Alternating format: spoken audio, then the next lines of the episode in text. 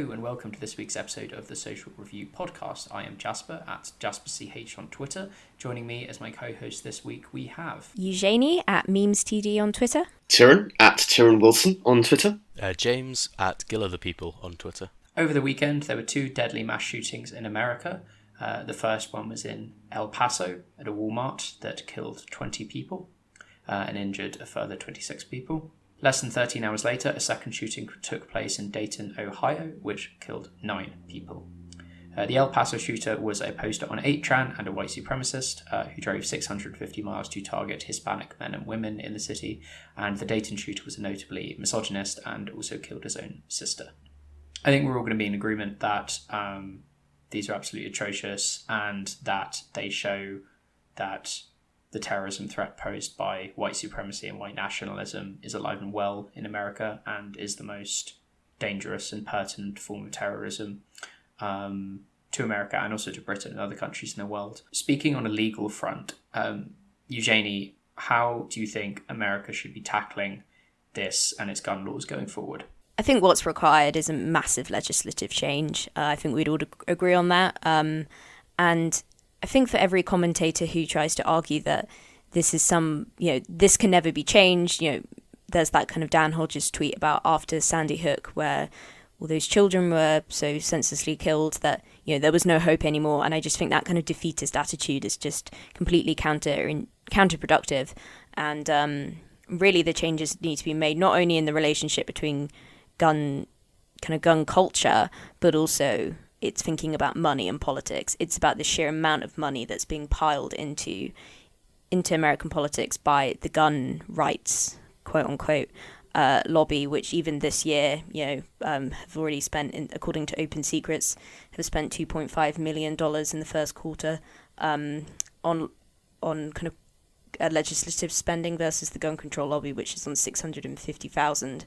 You know, you look at campaign contributions between nineteen ninety and two thousand and eighteen for for gun rights, it's uh, $42.1 million, whilst for gun control, it's $4.3 million in the same period of time. And you just think they're so, the gulf there is so wide, it feels like the only way that can be changed if there is a complete overhaul of the way that money engages in politics. I'm aware this is kind of like an English person lecturing America how it should be changed, and I don't want to seem like that because that's really annoying.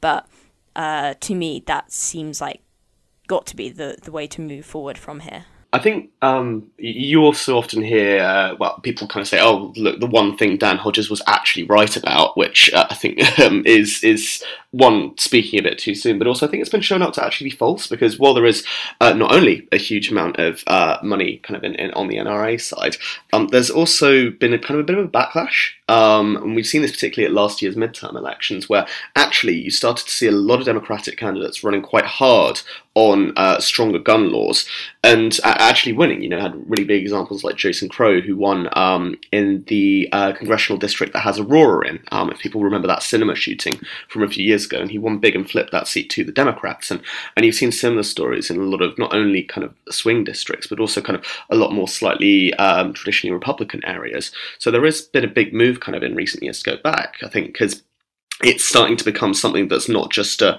friend of a friend of a friend thing that they experienced anymore. A lot more people throughout America are starting to, you know, have friends die, have have relatives die, have have have affect their own lives, and it's starting to to lead to a change because fundamentally there's really no reason why you need to have kind of assault rifles without background checks being being sold uh, freely to the public. So I think there is kind of a bit of a shift, kind of in terms of the, the democratic will, even if they're not yet meet, meeting all the money that the NRA has, but um, the thing that really mainly worries me is the point at which democracy possibly doesn't matter anymore. The thing that really worries me is the prospect of, say, Trump refusing to leave the Oval Office, because it has become such a cultural split in terms of what gun ownership says about you. Um, I really don't think it's completely unrealistic to envisage a future where he has a kind of private militia that he could readily call upon if he refuses to leave the Oval Office. I agree that that cultural shift seems to be happening, and I'm aware that, of course, we are uh, British people talking about America, so we're very open to correction here. But I, as far as I can tell, the big problem for any legislative push isn't the cultural will. I think the Democrats are sort of cohering behind that.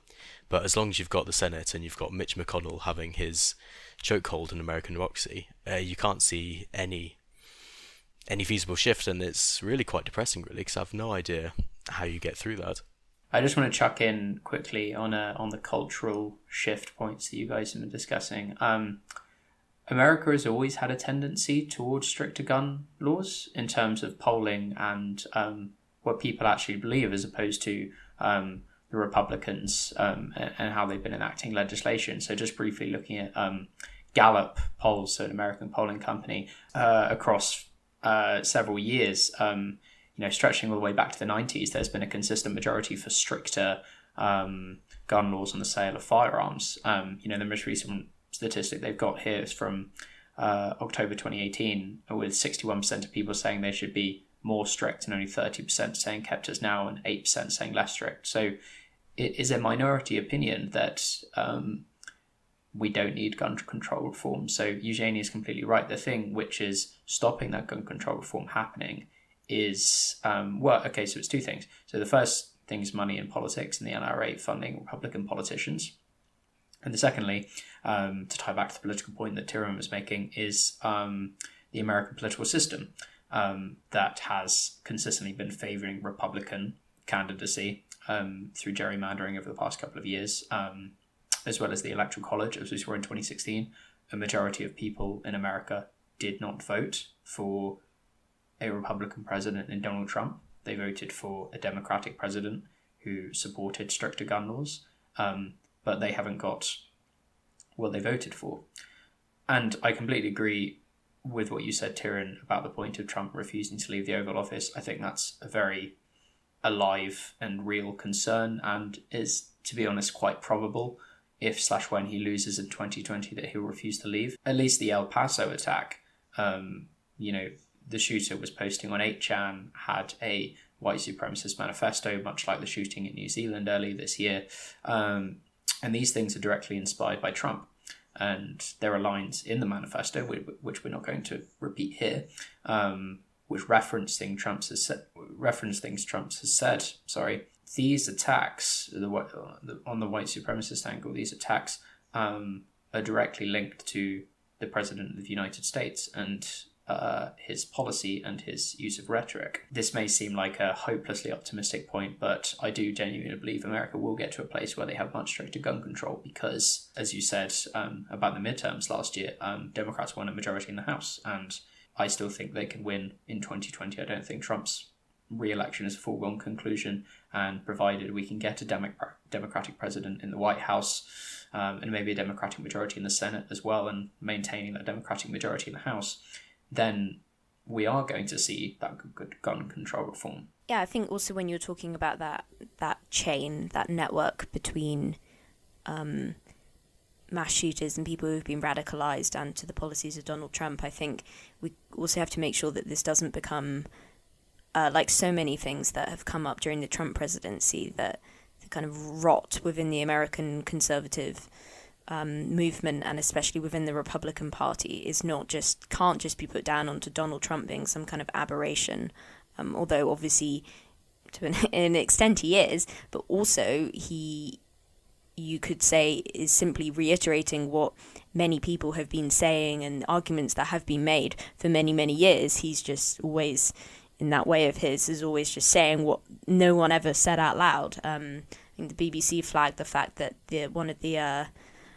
one of the senators for Texas, John Cornyn, tweeted um, last year that uh, some news article which said that almost nine his there were almost nine Hispanic residents for every additional white resident in Texas. This idea that the kind of white white people are being um, replaced is called the Great Replacement Theory. Um, this uh, usually kind of coming with anti-Semitism as well. The idea is being funded by some kind of lobby of shadowy Jews.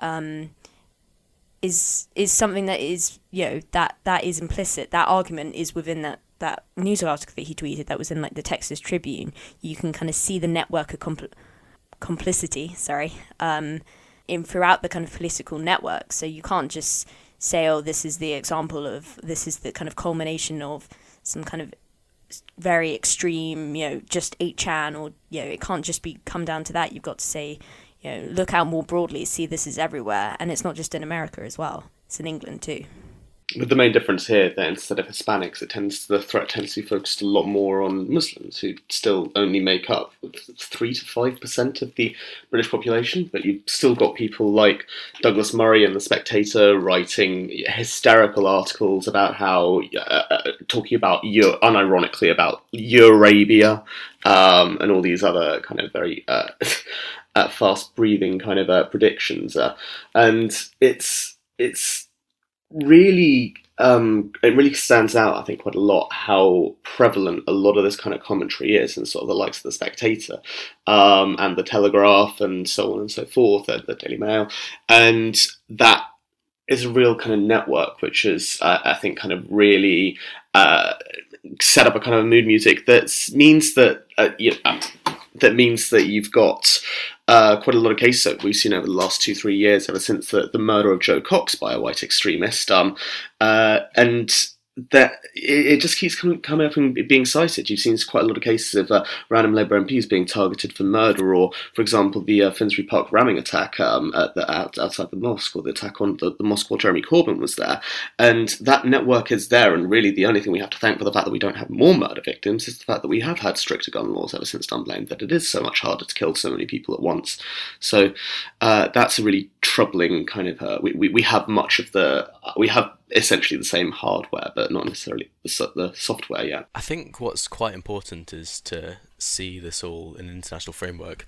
So it's quite easy to look at the specific national factors, but and as you look at it now, um, what's happening is this is sort of an international uh, right, and they call themselves the intellectual dark web, don't they? And all shades into this sort of right wing, anti international international, where you have this sort of cross national intellectual network, and you have things like um, Donald Trump retweeting Katie Hopkins, and Douglas Murray and Stefan Molyneux, and all that sort of, uh, all those uh, pseudo intellectuals meeting up. Basically, I think you've just got to say that they all they're all connected and although you may sort of see the symptoms happen more in America when you have looser gun control uh, there's no real difference between what's happening there and what's happening here and you've got to take them all holistically. I definitely agree. And, you know, uh, you mentioned retweeting Katie Hopkins. Katie Hopkins frequently refers to London as Londonistan, which is a very blatant racist dog whistle. Boris Johnson, as well, our now Prime Minister, and his um, comments about Muslim women looking like letterboxes last year.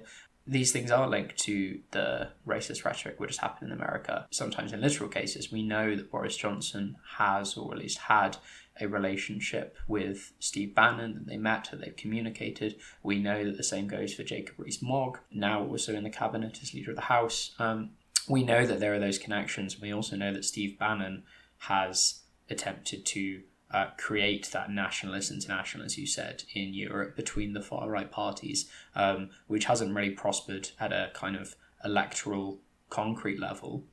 But those communication channels are still there, and it's the same for Nigel Farage. He's, you know, friends with Donald Trump. And I think the main thing that we really kind of have to start leading on is actually taking much firmer action on the uh, on kind of the internet ecosystem that is really fueling a lot of these attackers. Um, you know, you look at the likes of, for example, the Toronto van attack last year by um, I think it was a uh, a kind of younger uh, male who explicitly cited kind of another um, uh, attack that, that, I think the one that happened in Texas, uh, um, uh, and it was uh, powered by much the same kind of misogynistic kind of views. Um, you know, he, I think he specifically cited that he was an, an incel warrior, um, and you know, direct reference of uh, a lot of the kind of cultural kind of beats that are, are being hit on, on a lot of these on, online communities, and and there's very frequent reference made to you know, the, oh, it's almost impossible to regulate the internet, you know, and uh, and that really kind of goes back to the kind of very libertarian principles that that a lot of it's uh, that a lot of it uh, its early culture was founded upon.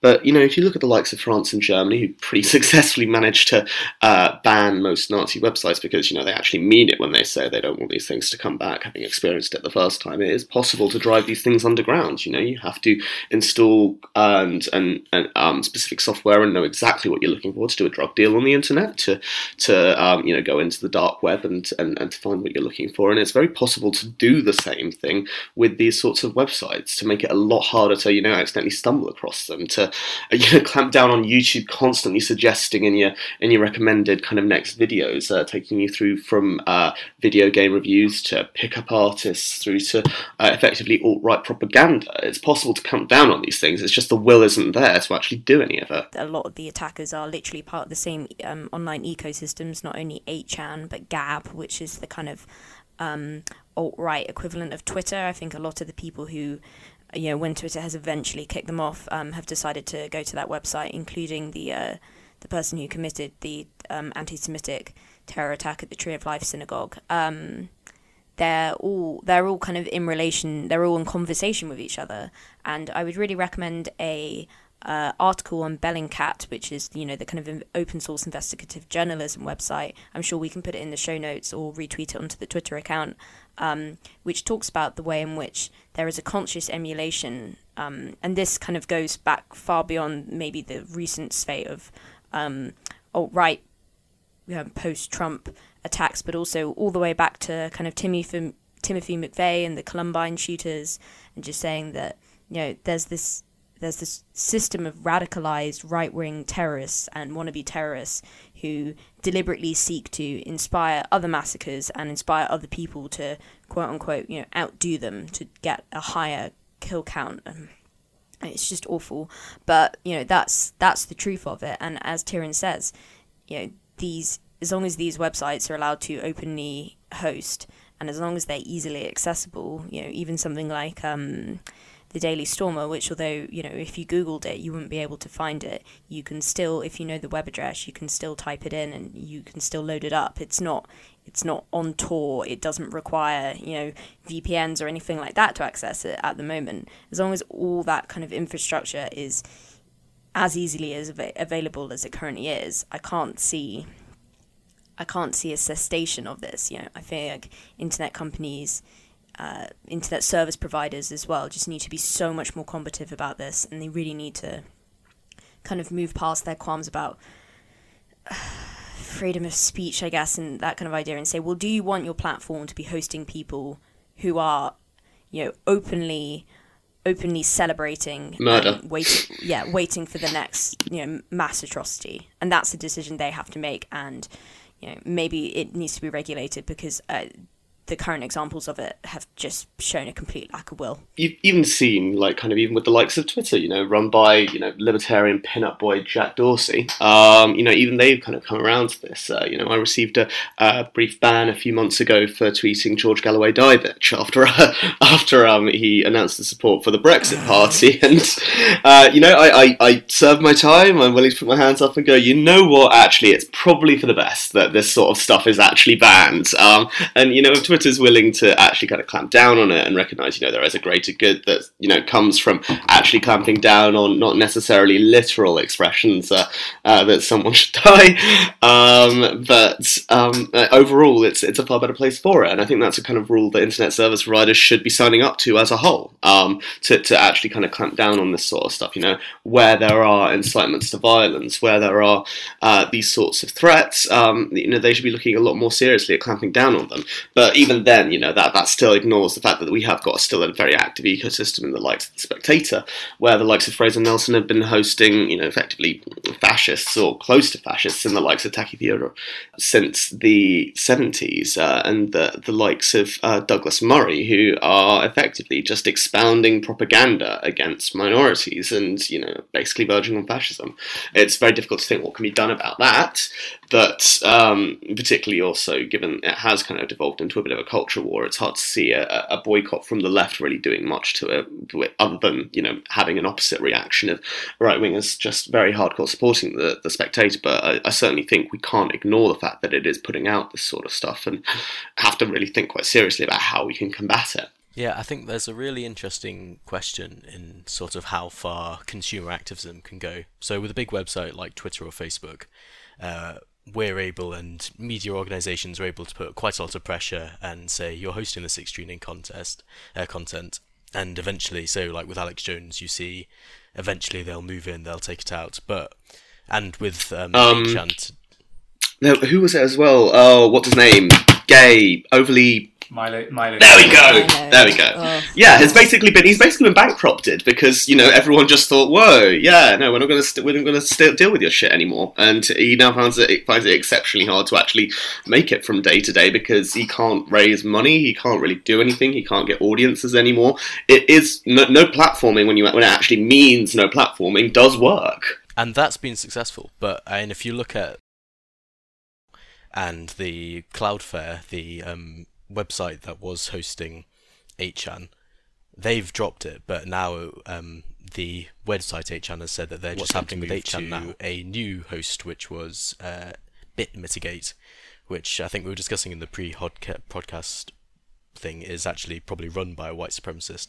So you get to that point where you drive them into a certain corner of the internet, and then once you get to that point, you can't really force people, and these people don't care about uh, consumer payoffs, they don't care about the negative press that's coming with it. So once you get to that point, and it's that sort of really concentrated pits of hatred that are the ones spawning these shootings. So I don't really know. Yeah, and it's a really interesting question as to what point the government has to step in. BitMitigate was is owned by Epik, which is the one that has the um, just as James said, is the one that has the owner with some highly questionable opinions, and they do also own. He also bought Gab after Gab was kicked off of its own um, by a by a denial um, distributed denial of service attacks. So you can kind of see the infrastructure again there. You know the interrelationship of it, but I think it's better to have it was good that uh, Cloudflare took it off, but yeah, as you say, if it's going to come back, um, maybe there needs to be more proactive action being taken to make sure they can't, they just can't be accessed in this way.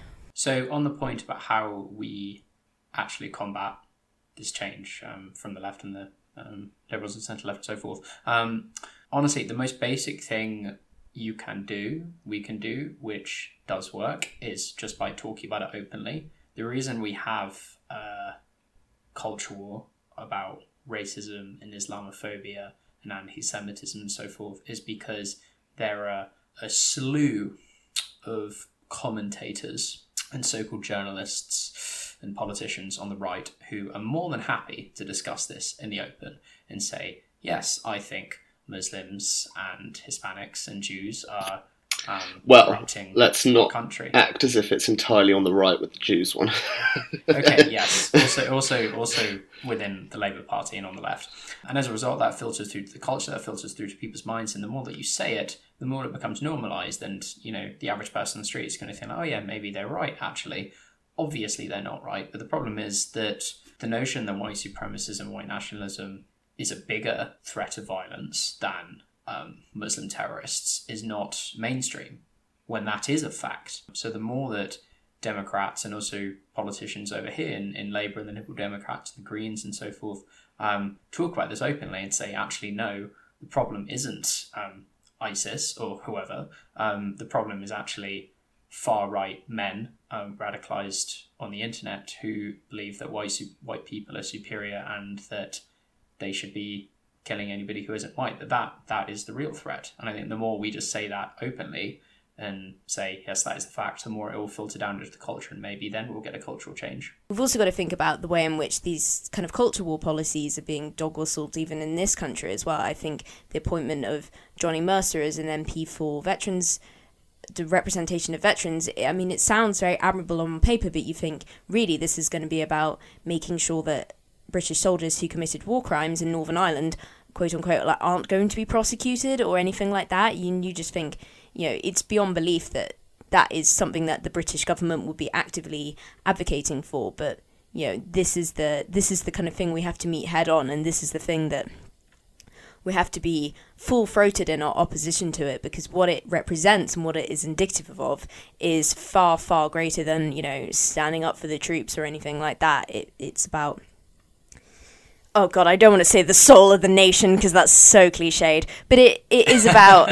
I mean, it, it it is about what does our government represent and what does it mean and what does it do, and if it starts to do this, then God knows what that the message that sends out about what the priorities of this country are, especially with a country that has such a past that ours has with you know colonial violence and being you know actively a force for evil in the world for such a long time. I mean, I'm getting very impassioned because I feel very strongly about this, but you know we've got we've got to be aware of it, and as you say, we've got a full full throttle engagement with it and call it out exactly for what it is.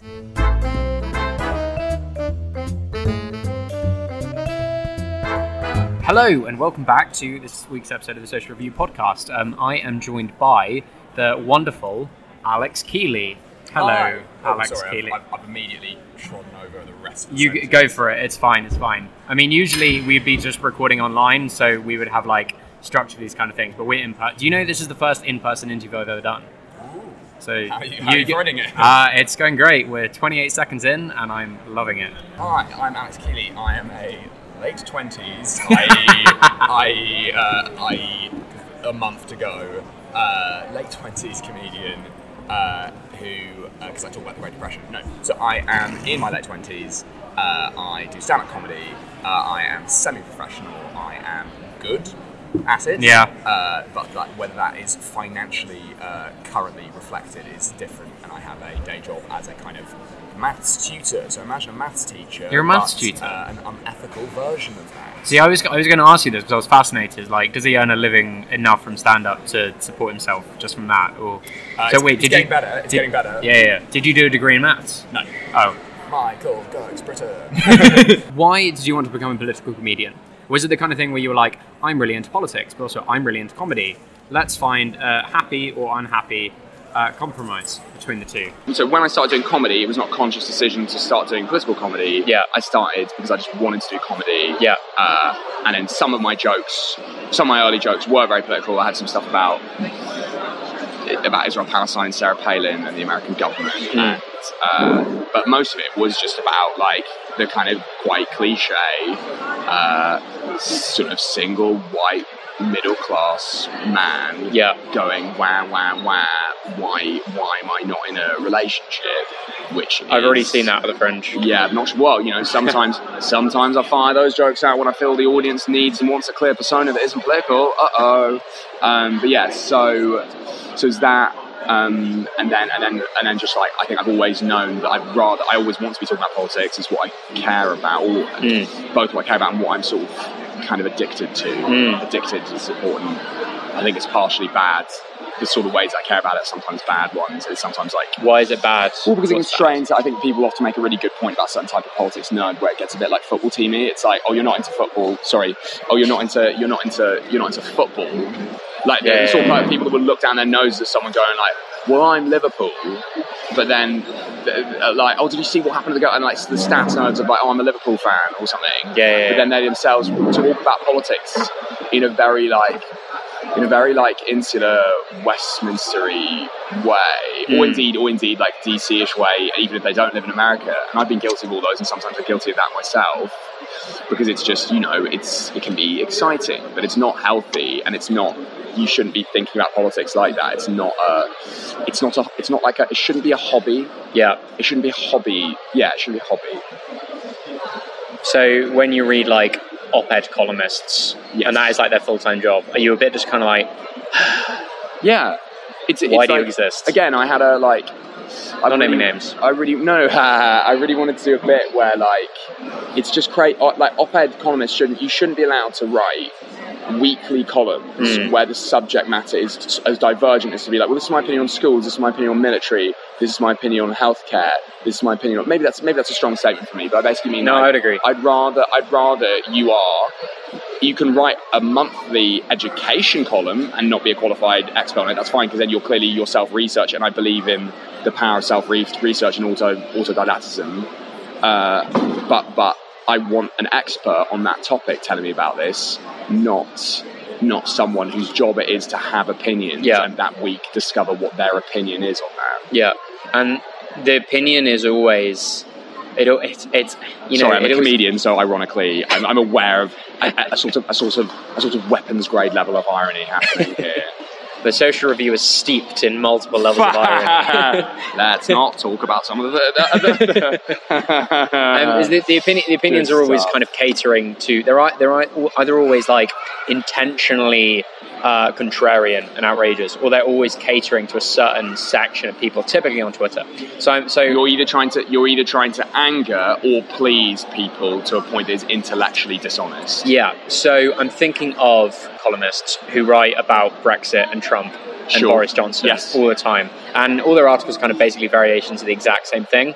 Um, but that is still their full time Yeah, job. and you yeah, kind of yeah. think If Tony like, Blair, if Tony Blair in charge of the Labour Party now, it would be infinity percentage points. yeah, yeah, yeah, literally. the If only David Miliband was back. Yeah, ah, yeah, yeah, yeah. Um, and you kind of think like, how do you still have a job? Um, or like uh, the, the columnist in like the Spectator, and it's like they will always find a way to anger people and piss people off and take the contrarian line, even if it is like fundamentally contradictory to things and positions that they have held before, sometimes relatively recently. The thing that comes to mind is the milkshake thing, and then also Mark Field grabbing the female climate change protester. Yeah, exactly, exactly. That thing about Tony Blair is not even me, but that's not my my opinion. Isn't really about whether Tony Blair is good or not. There, I have complicated. I have a complicated opinion on him, and I don't actually know.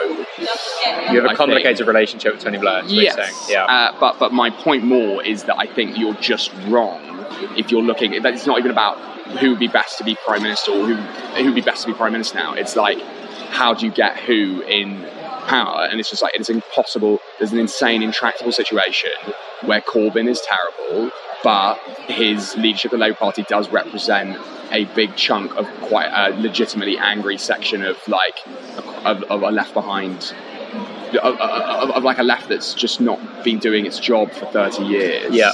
And and uh, and how do you get the coalition when you've got basically two axes? You've got a like economic class axis and you've got a social cultural axis, and no one because Brexit is now so salient and class will always be salient.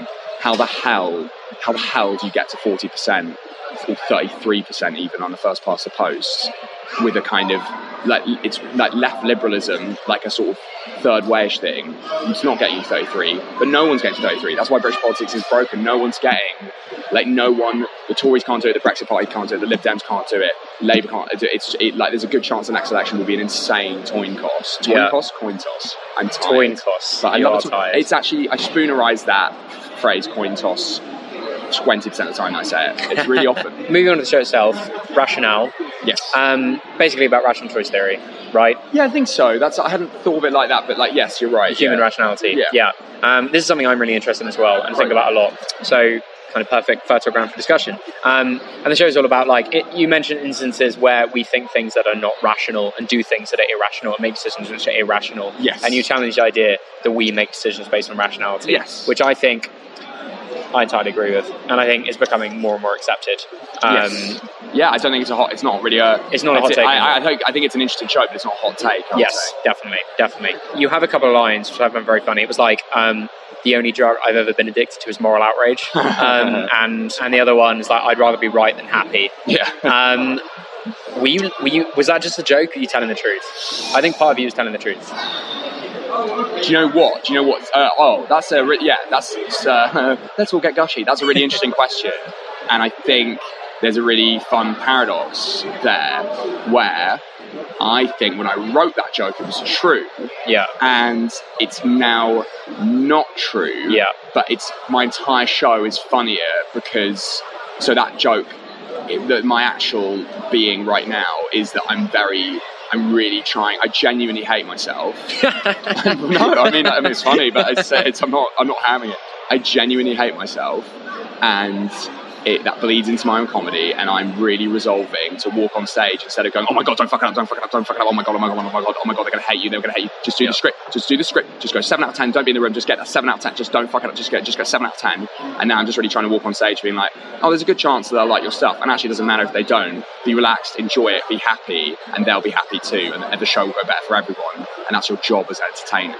Hmm. And so, so yeah, I'm in a really, uh, yeah, I'm in a really good place on that at the moment. So I think at the moment I would rather, I, when I wrote that, I'd rather be right than happy. But now I'd rather be happy than right. And the reason that the joke is funny is because it's now, it was less, it probably was less funny when it was true. Hmm. And it's now more funny that it's a lie because Yeah, of how yeah. I can implement it as a performer. So, do you think that political developments have influenced um, that change in your thinking? So, like now, a no deal Brexit actually looks extremely likely. so when you say it's more likely, what's exactly? I saw uh, literally all that happened was a push notification came on my phone, which was said something. Uh, It's more like- that the EU's rejected. The EU has said that Boris isn't trying to renegotiate the deal. Yes, that's basically it. The government's position is that they won't negotiate until the backstop is removed. The backstop won't be removed because to remove the backstop invalidates the Good Friday Agreement Yeah. and means it's literally impossible to have Brexit without a hard border. That's just a fact. Yeah. um, which de facto means the default position of the government is that they want a no deal Brexit. Dominic Cummings, the new um, big advisor to Boris Johnson, who everyone makes out to be smarter than he actually is, uh, has said. Cumberbatch. yes, um, has said um, you guys can call a vote no confidence, and even if we lose, we still control the date of the election, and we're going to leave anyway on October 31st. So fuck you. Alex Kealy is currently I- I- has his hands to his no, lips and it wasn't performative. That was really scary to me. It is quite scary, and there's been a lot of constitutional discussion this morning. Not on an economic level, on a political level. I think I think that there's like Yes, I think a it's a strange level. democratic thing. I know it's really complicated, but So- it so- worries me a lot. Yes. Um, so, so there was a lot of discussion this morning because of those statements and people and journalists being like, "Well, actually, is there any legal requirement for the prime minister to resign if he loses a vote of no confidence?" And what happens then? And it all basically concludes that in the in the event that the government literally refuses to go, despite a vote no confidence, and also despite a new, you know, government of national unity being formed, because under the Fixed Terms Parliament Act, under the Fixed Term Parliaments Act, um, you need uh, 14 days to form an alternative government, or there has to be an election. So even if an alternative government is formed, let's say by Jeremy Corbyn or by, like, I don't know, Dominic Grieve and the Remain Alliance, or whatever bullshit that is, um, he in that instance he would still refuse to go. Then the Queen has to step in because constitutionally and legally, Alex is rubbing his face in sadness and depression. Um, constitutionally, and legally, she is still the number one, and she is responsible for appointing the prime minister. So that would be the ultimate end goal. May not lead to that stage. We don't know, but like What's funny? What's sorry to do the peep show reference? What's funnier? what's funnier? A Boris Johnson dictatorship or a Queen dictatorship? They are both very funny. Um, how do you see the state of politics ending where people are happier to be right? Um, happier to be happy. Happier when, to be happy than right. Or like, oh, so which when they when they'd rather be right than happy. That I mean, Like- you said in the Yeah, joke. okay. Because I think pretty much all of like you know FBP Twitter kind of wants a no deal Brexit in a way because Yeah. they want to prove that they were right. My brother says this sometimes. Sometimes he thinks My, that. my brother says it sometimes, and I have a big argument with him when he do. I mean, he doesn't mean because I think he's still his logic is still like if it was a quick no deal and then we quickly went back in, the net the net human happiness would be higher. And I just don't. I don't think that's true because I think that it takes so long to, and you can rationalize away. You can rationalize away anything. It, the the like tendrils of economic impact are complicated, and no one who already wants Brexit will want to believe that Brexit will cause any misery. Mm. So it would take it would take best case scenario two years to go back in. Mm. Uh, I think probably probably we're never going back. It, the more likely way of going back would be an orderly Brexit and then a long term marshalled campaign to say that was a bad idea, we're doing it, but we should really go back in sometime and to really like at a ground level. Uh, yeah, that's that's and by long term, that's like several decades. that's like that's like 20 years Yeah, that's in like it- that's like I, on, on principle not 20 years on principle i would not want a referendum to be held again until 2036 for the explicit 20 years a, a, like a classic generation Yeah. rule And even that isn't as long as the original time period between 2016 and 1975, or whenever the first referendum was. yeah yeah exactly well, yeah yeah yeah So, oh, so, God, so, what- so, so, yeah, so, yeah. that's what I meant. It took decades. 2053 here we come baby i am a maths teacher, actually It took Um, it the- took decades to have the pro Brexit opinion fermented within the British mind, and for that to be unleashed in 2016, it's going to similarly take decades to have pro EU sentiments fermented firmly in the British mind. And not Sorry, necess- I didn't. I didn't listen to any of the last sentence you said because I know that I got the maths wrong. Because I'm really tired. I'm You got the maths angry. wrong? I'm I didn't really notice, but that's also because I'm really angry about it, and so you're gonna have to repeat the entire rest of that sentence. Just, again. just say, just say what it. What was the? What was Oh the no! I, oh, answer? we absolutely never go. Absolutely never apologise. Never explain. Although I did just both do both of those things. But um, say, so say again. Say again what you said. Uh, what, did I, what did I say? I thought that would Um, be funny, and actually, it was quite rude. um, Um, I said, uh, this is throwing me off. Now I feel like you, how you did in your bit yesterday. So a classic generation, a classic generation. So yeah, yeah, yeah. So so classic generation. We do the thing. It take a long time. That's not even as long as the gap. Yes. For, We can edit this for, out. for context, Alex was thrown off his set yesterday by an unexpected moment of applause, and there was a solid five minute section where he was on stage like, I actually don't know what the rest of my set is, and trying to improvise a Yeah, response. the audience There were too good. The audience were too. The show went too well. It did. It did. do you do you want to join the podcast? Uh, how much longer is it going to go for? Just let it a couple of minutes. like yeah, five. minutes. Okay, sure. Sure. For the last Ladies and section, Mambo number Ahir Shah. for the last section of the podcast, we're joined by other political comedian Ahir Shah. Hello. Hello, Ahir Thank you for coming and joining us at our table. Um, do you want to quickly introduce, say who you are? Yes, uh, mic closer to you. my There name is uh, Ahir. I sound like this because I have just come off stage Oh my uh, doing my show, and uh, I'm bad at speaking, uh, which is not a useful trait in my line of work. I just saw his show, and I. Uh, it was so good that I broke down in tears in the street outside, and you sort of, you sort of almost all legally have to see his show. so that's weird. Mine's good. I'm proud of it. I've worked hard this year, and it's only going to get better. But uh, but you uh, legally don't. I mean, don't see my legally see our uh, is what you have to do. So that was that. You all have to come to the Edinburgh Fringe right now. Every person listening to this, Yeah. come and have a big social review party. It will be really fun. I promise. There's been a lot in the news this year about the Fringe and politics. Um, not necessarily about political shows, about the Fringe in terms of its accessibility, in terms of its elitism or alleged elitism, uh, in terms of uh, like rent prices for, for performers, venue costs. Um, both of you are doing solo shows. I just wondered whether both of you would be able to talk a little about a little bit about the costs and expenses associated with um, doing those shows and how accessible you actually think it is for people. From my perspective, the principal thing is so lots of venues operate on very different policies. Yeah, yeah, yeah. Uh, right, so you'll have certain venues where there is a large guarantee that the performer will have to front, uh, and then they will only get, say, 60% of the door takings. Yeah, Um, at the one that I'm at, uh, it's just a straight split with the venue, which is really nice, uh, and they do things in a much more equitable way. Is that just the tonic as well? No, this is uh, Monkey Barrel Okay. uh, who, and for the shows there, they operate on a kind of a pay what you want model. You can spend a certain amount to reserve a seat in Yeah, yeah, advance, Uh, or you can just sort of turn up and wing it uh, and drop something in the hat at the end.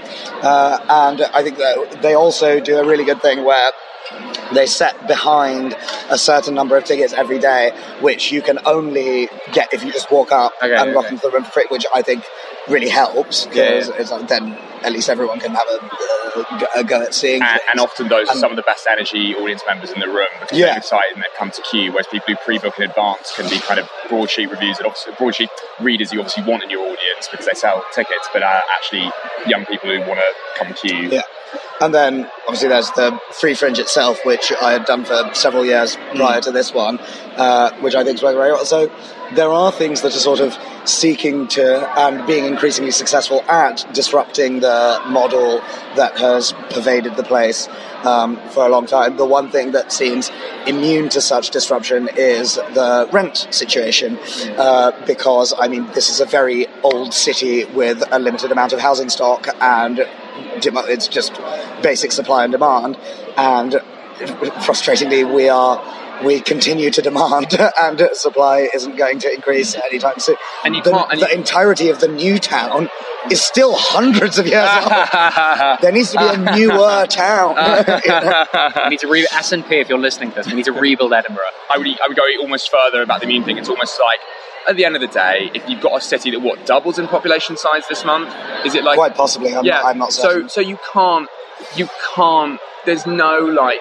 There's no like policy solution that can prevent rent being quite quite mental because how on earth what you're meant to have a half ghost town? Like what's it like what does that look like? But it's the other thing. So it's just it's just the like venues themselves it's the promoters themselves it's that the that most like I think the median performer probably comes up here and loses like a couple of grand on the show and then a couple of grand on living costs. Without them this festival doesn't exist. That's insane that's the bottom line. That's the bottom line morally on this.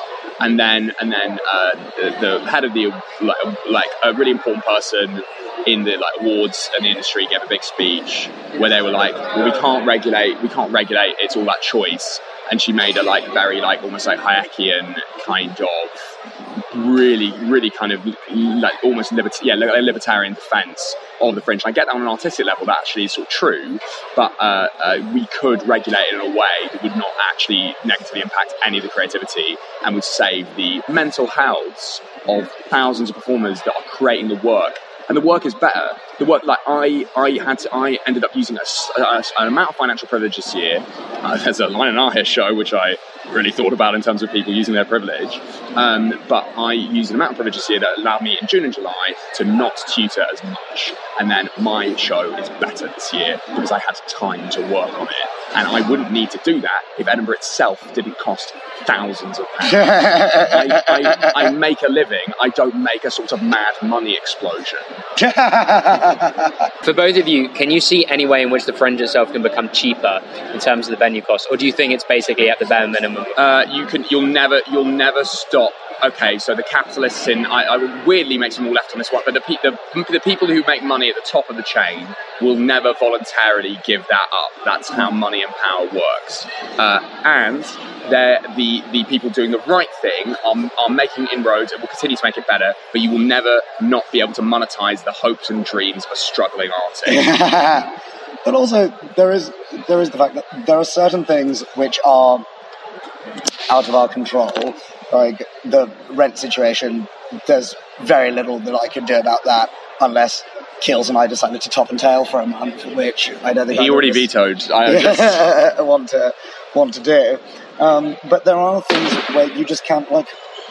You are making the choice to be like, oh no, it's so terrible that my venue guarantee is X number of thousands of pounds. Why are you doing that venue then? Just don't.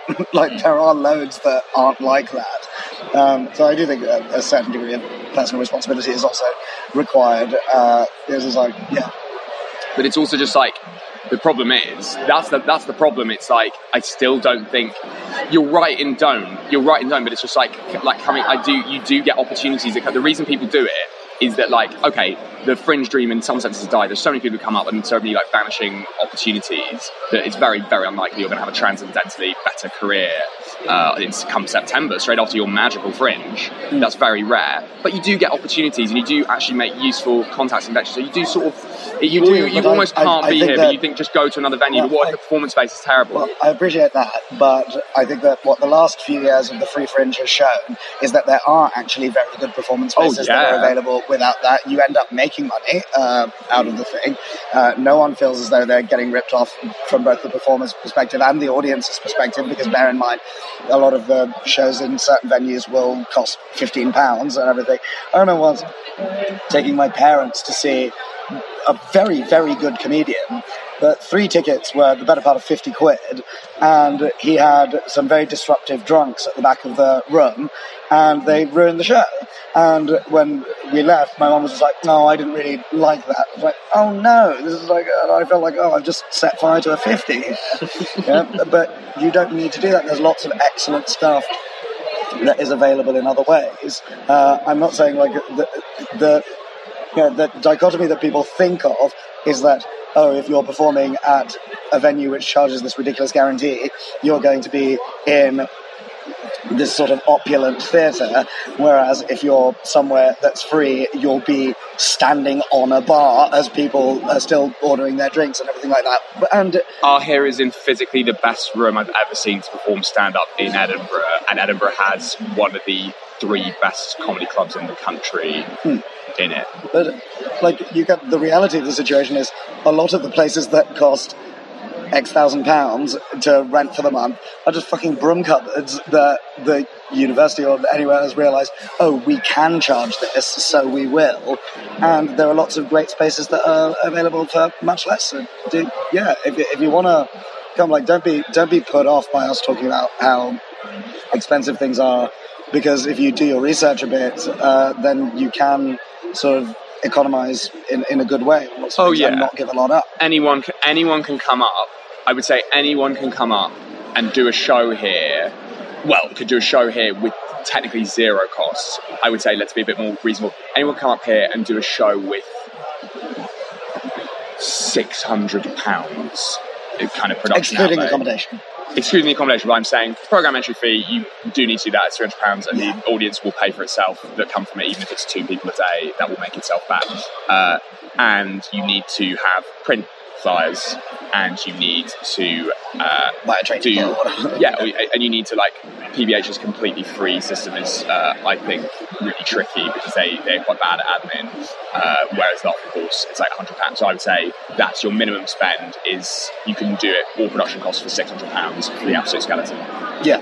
Come to the Fringe. Yeah. it's, it, it, but, but also it's it's the it's the best thing ever made. It's the best thing ever made, and it just needs to be saved from capitalism always destroying the best thing that's ever been made by being. What if we took this thing that was good at fifty percent capitalism and made it eight thousand percent capitalism? That's all politics. All politics. All politics is what if we took this thing that was good at fifty percent capitalism and made it eight thousand percent capitalism? Uh, my show is called Ahir Shah Dots and is at the Monkey Barrel at 1.45 and there'll be extra shows on the weekends. Uh, my show is Alex Kealy. Um, the show title is Rationale. It's on at six forty at the Caves. Alex Kealy and Ahir Shah, thank you so much for coming on the podcast. It's been a pleasure. Thank you. Thanks.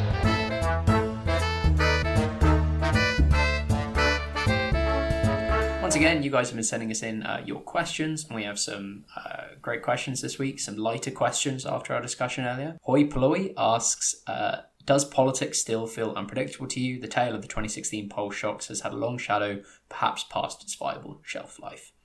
Um, I'll just say so, I've given a lot of thought to this. Um, I don't think either of the big significant events which happened in 2016, Brexit and Trump, um, were that unpredictable. I think it was more that people just didn't want to recognize that there could be reality because they were so um, terrifying uh, to admit that there could be reality. So people just said it's unpredictable. Um, whereas if you actually looked at the evidence before both um, both events occurred, uh, it, it it was you know it was predictable to likely that both could occur. Um, and it's not so much a matter of like things being like unpredictable things happening. It's more that commentators are not looking at that evidence. So it was the exact same in the 2017 election. And I remember before each of those three events, I basically, I mean, not to like toot my own horn on this, but I, I was not surprised by any of them and I predicted them correctly. There would be a Brexit victory, a Trump victory, and a hung parliament because you just needed to look at uh, Historical look at the a trends. more closely. Yeah, yeah, you need to look at historical trends. You need to look at the polls a bit more closely. You need to look at like what people had been saying and like you know vox pops and interviews and so forth to see that those things were going to be happening. And you know sometimes an event is predictable and then that prediction passes. Boris Johnson becoming leader of the Conservative Party and Prime Minister, the Democrats winning back the House um, in the midterms last year. Um, just because something is particularly advanced doesn't mean it's not going to happen. That's not the way you should be looking at it. You should be thinking, okay, what is actually realistically going to happen based on the behavior of the people involved and those historical trends. So I think the Boris Johnson one is the only one which you probably couldn't have predicted a couple of months ago, and that's because the behavior of Tory MPs doesn't really make sense. And we've touched this on this a bit before in the podcast uh, in our episode Tory Talk, I think we will try to be Conservative MPs. It doesn't make any sense to elect Boris Johnson because the electoral coalition doesn't really exist. For every voter he brings back from the Brexit Party, he repels two to the Lib Dems, another one to the SNP or whatever, you know, so forth. He would lose Scotland, um, and the gamble is that you lose Scotland and you lose a bunch of moderate Remainy Tories to the Lib Dems, but you pick up enough um, from the Brexit Party and in working class communities in Wales and the north of England to make up for it. Um, but I just don't think that gamble makes any sense whatsoever. Um, so you, so it's not necessarily a sense of it being predictable or unpredictable. You just have to look at behavioral patterns and trying and trying to ascertain from that. I think politics is still fairly unpredictable, if only for the basic question of whether the left is going to line up behind Labour or the Lib Dems at the next election. I think that genuinely can't be predicted. Um, I think whether the Brexit Party is going to be completely kiboshed at the next election, I think that probably can't be predicted. Uh, I think whether the government is actually going to have the nerve and be able to not be stopped going through with no deal can't be predicted. Uh, it's it's quite um worrying, exciting. It's yeah. I mean, I, am buying I'm buying bags of fuel to keep in the corner of my room in case the worst happens. That's uh, I think that's my basic judgment of whether politics is unpredictable. we are pro fuel on this podcast. Uh, that's the whitest thing I've ever said. Uh, no, no, it isn't. It isn't. Let's be real. yeah, I still think my capacity to be shocked by events is still very much there. Um, maybe not surprised, but um, the kind of unpredictability of it all. I certainly there are times there are times it feels like all the time at the moment. I still feel like in a kind of depressing way, the unpredictability is just like how low the ground is, like how much deeper and more terrible can it get. You know, I was just thinking about uh, the other day when um, when you know Priti Patel was talking about what she wants to do for her new policy in the Home Office and just being like something like she wanted to inspire terror in the hearts of prisoners and I was I just can't like yeah, yeah. it's just like beyond comprehension. Jesus Christ. Like we're in a like we're in a you know it's like the first act of you know the Judge Dredd film or whatever and it's just like I can't I can't believe I still like I don't think I've like fully processed what it all means for our country but it's nothing good I can tell you that and yeah my, my capacity to still find it shocking and horrifying and like awful is still there. So yeah, I feel like the unpredictability is there, even if maybe the kind of longer, more structural stuff you can you can point to trends and kind of say, oh, if you're paying attention to X, you'll see Z coming in the distance. But yeah. Uh, Lines asks, when we have a four day week, what will your contributors personally do with that extra day?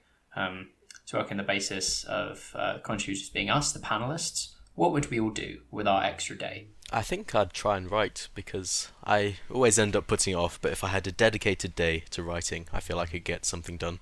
What kind of writing do you mean? Do you mean writing articles for the social review, or like writing a writing for the well, social obviously, review? obviously, writing articles for the social review. Obviously. a whole day, every day. Well, currently the general law is that I use all bank holiday weekends in service of evil, but I think I would also use that extra day to write for the social review, um, but also buying M&S tinnies um, because currently I feel there aren't enough opportunities to do that.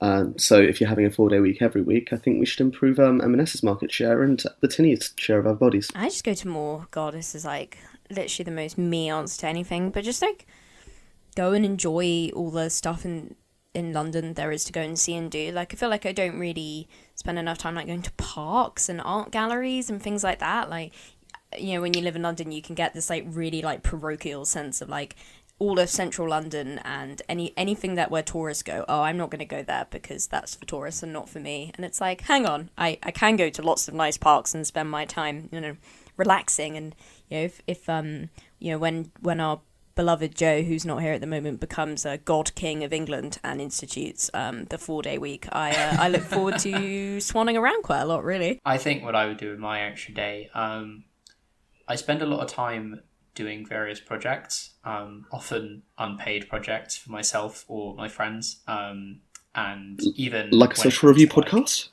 yes, like the social review podcast. Uh, even if it was like um, you know when it comes to like reading the books I've got or like watching the TV shows that I've got, I classify it as like work. It's like oh, I need to get through like this series, I need to finish this, I need to finish this book, etc., etc. Read this many pages per day. Um, I like to shift away from that mindset. So I think if I had an extra day where I didn't do any of those projects and I just had my books and my shows and I'm like on my films, I'm like right, let's just watch and read today if, what I would do. If that's work, what do you do for pleasure? I don't have pleasure. There is never any pleasure in my life. Uh, I can endorse some S oh, tinnies if you're looking for pleasure. Actually, no, no, actually, no. My pleasure, my pleasure is just probably seeing my friends, and we'd go out to like you know parks and walks, that kind of thing. That's that's what I do for pleasure. I go for walks. A lighter question: Joel at omi underscore two three three asks: Is a Jaffa cake a biscuit or a cake? Answer: cake. Uh, you're incorrect, Joel. It is a biscuit. Also, Jaffa cakes are bad, so Who cares? this was this was settled by the High Court. They're definitely a cake. They made a cake-sized Jaffa cake to prove to prove that it goes. Oh wait, what's it? It goes hot or Would soft. you rather fight a hundred cake-sized Jaffa cakes or? Look, when it comes to dark chocolate, when it comes to a dark chocolate confectionery, I'm I, I'm only here for the dark bounty. That is that's the one thing that I will hold true and faithful Oh to. God! You are so Truly an, an abomination to man and God, pretty much at this point. Not that only court bounty, case sounds dark fascinating because Yeah. yeah. I'm just imagining the Supreme Court sitting there watching a giant Jaffa cake slowly going stale. I am going to have to. I'm going to have to find this Jaffa Cake High Court case just so I can reference it, so everyone can go look it up because it's probably one of my favourite things to have occurred in the country. Um, yeah, they were named in 2012 the best-selling cake. Oh, for fuck's sake, the best-selling cake or biscuit in the UK. For, oh, for God's sake. Um, no, the VAT Tribunal Fight the fight. in 1991, uh, the court found in McVitie's flavour that Jaffa Cake should be considered a cake for tax purposes. So it was a 1991 VAT case, uh, and they yeah baked a cake-sized Jaffa cake, which I'd quite like to see. Patrick Litton at Patrick Litton asks, "What is each panelist's worst political opinion?" We've already just heard one of Tyron's worst opinions that dark bounties are good. That Just bounties like are full good, stop, really. but- yeah. I'm thinking I'm about to make it worse. Um, I actually quite like. Oh, mate. Tyron's so cancelled. My worst opinion is certainly my um god, this is truly a self drag of massive proportions, but um just how I kind of have an implicit respect, I guess a little bit or like a little bit more of interest in people who which is definitely the root of my weird thing where I really thought had an interesting potential and then I, you know, engaged in some deep self-reflection about that and realized it was basically because he my upbringing being what it was, I retain a an, an innate sense of deference, um, which I've tried very hard to push past, but ultimately, um, you know, lives with me still a little bit, um, and is uh, a deeply, deeply, deeply terrible opinion to have. I think this is probably my worst political opinion, and it is. I'm aware it's a bad one, but I have never understood getting angry at the NHS. I feel like if you then it's going to happen, and I don't see the moral aspect to it. I actually okay. I actually have two bad opinions that I've just thought up. Um, I don't know which is worse. My first bad opinion is that I actually don't think are that bad. This is I a good opinion. My second bad opinion, um, which probably is actually a bad opinion, um, actually maybe not. I don't know. Is that I find most incredibly insufferable, um, and I No, this was this was actually a fair enough one, but yeah, it's kind of Okay, it's it's okay. bad it's bad to air it and discourage them because you know I'm sure they're useful and they they get hurt so easily. yeah, so this is why this is why I classify it as a bad opinion because I don't want to be like I don't want to find myself in the bedfellows of the alt right. I declare us all cancelled after that segment. For listening to another episode of the Social Review podcast. The music you heard, as usual, is Sweet of Her Mouth, composed by Kevin MacLeod, licensed under Creative Commons. Thanks very much to my co hosts, uh, Tyron, Eugenie, and uh, James. Uh, and also thanks to Alex Kealy and Ahir Shah uh, for joining uh, me on the podcast. If you're at the Fringe, check out Alex and Ahir's shows and uh, let us know what shows we should be seeing because you can always see more shows. You hear us again next week. Thanks very much. Goodbye. Sorry, I'm just eating a Kit Kat. The Jaffa Cake talk made me remember I have a Kit Kat. That one is a biscuit. That one is a biscuit. yeah, because in the luxury bits, they're dark chocolate Kit Kats. Ah, yes. That's a good shout. I'll tell you what's good: dark chocolate bounty. That's the only real bounty. Oh, Ugh. oh, Tyron, shut up.